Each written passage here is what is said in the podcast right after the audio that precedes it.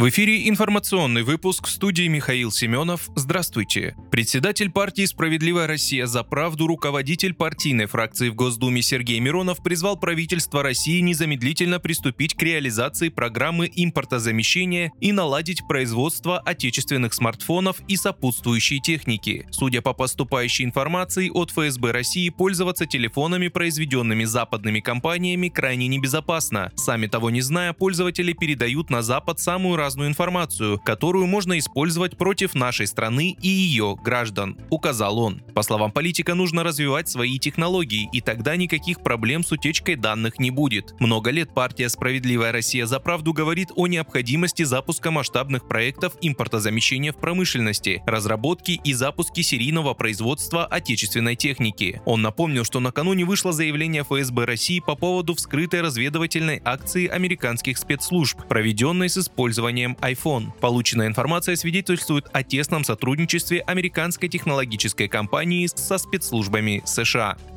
Жилые дома получили повреждения в Курске при атаке украинских дронов. Люди не пострадали, сообщил губернатор Курской области Роман Старовойт в телеграм-канале. В результате атаки украинскими беспилотниками сегодня ночью в Курске был поврежден подъезд многоэтажного дома и еще несколько частных домов, говорится в публикации. Он отметил, что власти завершают оценку ущерба, жителям максимально быстро окажут помощь. Старовойт поблагодарил расчеты ПВО за работу. Ночью губернатор сообщал, что рядом с Курском система ПВО сбила несколько украинских беспилотников беспилотников.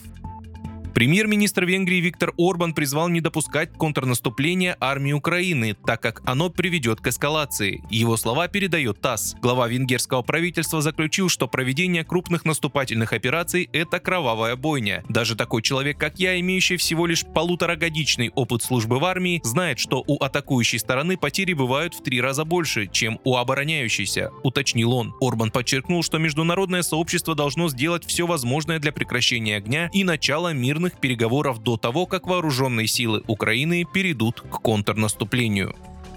Возобновление прямого авиасообщения между Российской Федерацией и Грузией может оказать негативное влияние на Турцию, которая потеряет доходы от российских туристов. Об этом сообщает Forbes. В последние годы Стамбул стал важным транзитным пунктом для российских путешественников, направляющихся в Европу. Однако авиакомпания Red Wings Airlines может вскоре сделать Кутаиси более доступным местом для российских туристов. Многих интересует перелет в Кутаиси, поскольку бюджетный европейский перевозчик Wizz Air предлагает рейсы из этого города в такие города, как Рим, Париж, Барселона и так далее. Это означает, что Кутаиси может стать важным транзитным пунктом для пассажиров, путешествующих из России в различные европейские города.